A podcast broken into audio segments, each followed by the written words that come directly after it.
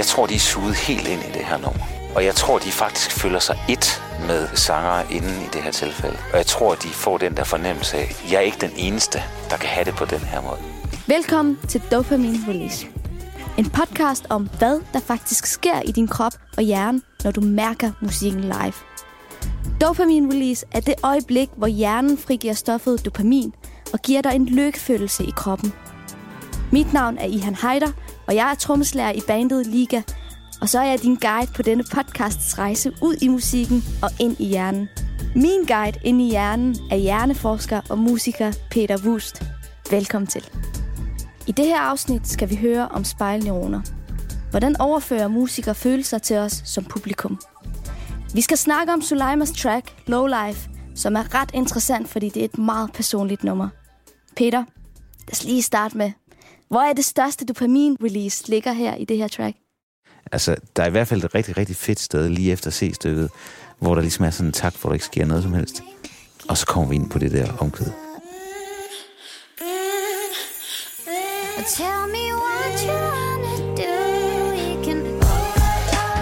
Men det vigtigste i det her nummer, det er det personlige i det her nummer. Det er den måde, hvorpå sangerinden gør det her til noget, der vedkommer mig. Og det har hun en helt bestemt teknik til at gøre. Hun bruger det i hjernen, vi kalder mirror neurons, spejlneuroner.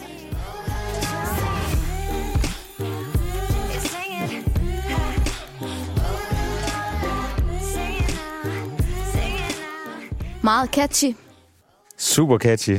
Hun bruger mange øh, nogle percussion-elementer i, i sangen. Hvad er det, det gør ved hjernen, når vi, øh, når vi hører så mange øh, øh, rytmiske elementer? Jamen, det, der er i den her sang, mm. det er, at det er en utrolig personlig oplevelse at høre det. Mm. Jeg er sikker på, når man står live til festivalen og hører det her nummer, så tænker man, jeg ved præcis, hvordan hun føler det. Og den måde, de har gjort det øh, på, det er ved at lave det utrolig håndspillet og utrolig sangbordet. Hvis man lægger mærke til det, så er der selvfølgelig sangen, der er en sang, der er sanger inden, der synger, ja. men så er der noget kor på, men så er der også nogle stemmer, nedenunder, som man måske i andre numre ville have brugt en synthesizer eller en guitar eller noget, der bruger man faktisk også sangen. Og mange af de percussion elementer, der er, det er også nogle knips og noget, man kan lave med sin krop. Så derfor så får vi sådan en meget organisk følelse af, at det her, det kommer fra et menneske. Og der er noget, som gøre øh, noget rigtig godt for os, når vi står og lytter til musik på en festival, så er det, at vi tænker, jeg ved præcis, hvad det er, vedkommende føler. Og der er det sjovt, der ved vi fra hjerneforskningen, at det, der typisk sker i den, øh, i, i, når vi hører sang, ikke så meget, når vi hører instrumenter, men når vi hører sang, ja. det er, at vi aktiverer nogle, nogle neuroner, altså nogle nerveceller i hjernen, mm. som vi kalder mirror neurons. Det vil sige nogle spejlneuroner, kalder vi den på dansk. Ja det er faktisk nogen, øh, nogen der, der kan overføre bevægelser fra den ene person til den anden person. Okay. Og det ved vi fra en forsker, som hedder Rizzolatti. Han er ja. meget, meget berømt. Han kommer fra øh, Italien. Han har lavet sådan nogle forsøg, hvor han stikker elektroder ned i hjernen på levende aber. Okay. Det er sikkert ikke så rart for dem, men det gør de.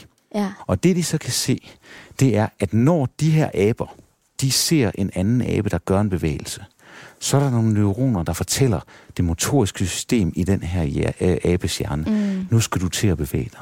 Og det vil sige, at når man ser den bevægelse, får man også lyst til at gøre bevægelsen selv. Ja, og selvom man hører den bevægelse. Så... Også selvom man hører den bevægelse. Og det kalder vi så ekoneuroner. Det vil sige, når vi så hører en, en ting, for eksempel hvis du nu synger en sang, ja. så, vil mit, så vil jeg automatisk få en fornemmelse af, at jeg har lyst til at synge med. Altså, det er jo typisk det, når vi hører en sang ude på stadion, så får vi lyst til at, at, at, at, synge med. Og det er jo interessant nok, fordi alle mennesker kan synge. Ja. Og derfor, når vi hører musik med sang, og der er rigtig, som der er rigtig meget sang i, så føler vi, at det bliver overført til vores eget motoriske system, og så får vi følelsen selv. Og det er det her, det her den her sang gør. Der er så utrolig meget, der, er, der, der kommer fra, fra kroppen ja. af den, der spiller det, at det går over i vores krop via de her spejlneuroner eller mirror neurons. Og det, og det er sjovt nok, fordi de der med spejlneuroner, det kender mange mænd, ja. specielt måske, okay. som siger fodbold. Nå. Fordi jeg tror, de fleste mænd har prøvet det der, at de ser øh, Messi eller en eller anden ja, fodboldspiller. Ronaldo, ja, ja. Ronaldo, og så får de lyst til at sparke, pludselig så sparker ens øh, fod ud efter bolden. Det er jo og et det er eksempel. Det er simpelthen spejleneuroner. Ja. Præcis det samme, vi oplever, når vi hører Soleima stå her og synge, det er, at vi får lyst til at synge med, og vi får lyst til at være en del af, af det, som hun gør.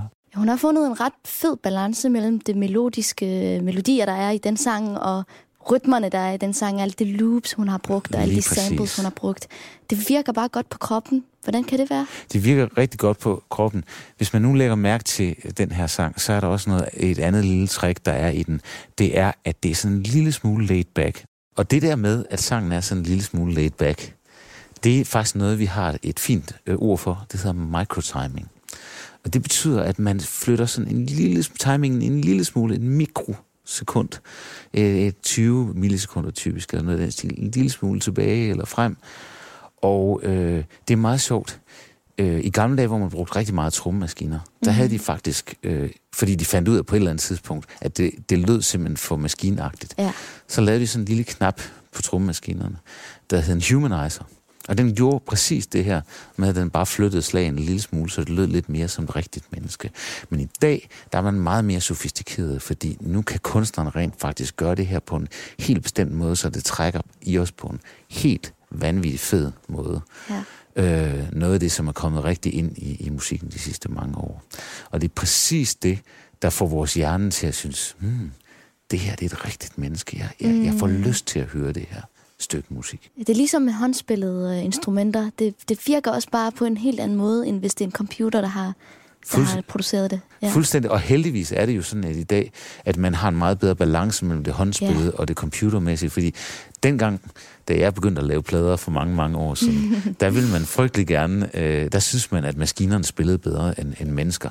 Så derfor så blev tingene utrolig maskinelle og meget, meget kedelige at høre på. Og der har man nu forstået, at man kan bruge begge dele på sådan en, en, en måde, så man, får alligevel, man alligevel får sådan en organisk fornemmelse af, at det her er rigtig musik, der er spillet af rigtige mennesker.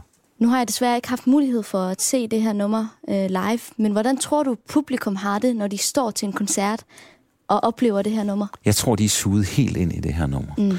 Og jeg tror, de faktisk føler sig et med øh, sanger inden i det her tilfælde. Øh, og jeg tror, de, øh, de får den der fornemmelse af, der, jeg er ikke den eneste, der kan have det på den her måde. Det er jo det store ved det. Hvis vi nu for eksempel har kærestesover. Mm. Noget af det, som musik kan gøre øh, for os, det er, at det kan få os til at føle, at der er andre, der også har haft kærestesover. Det lindrer det for os. Og på samme måde kan musik på den her måde med at overføre ja. øh, musikken til os. Vi kan ligesom overføre følelser mellem mennesker gennem musik. Det var spændende, Peter. Tusind tak. Og hvis du, kære lytter, vil opleve Suleima, så er der altså en masse muligheder sommeren over på landets festivaler og spillesteder. Så kom ud og oplev noget live musik. Og ja, måske bliver du også ramt af spejlneuroner, når hun synger. Denne podcast er en del af kampagnen Music Against Drugs, der er en opfordring til at lade musikken være din rus. Bag kampagnen står Sundhedsstyrelsen, Dansk Live og Roskilde Festival. Hvis du vil vide mere om, hvordan live musik påvirker dig, så gå ind på againstdrugs.dk.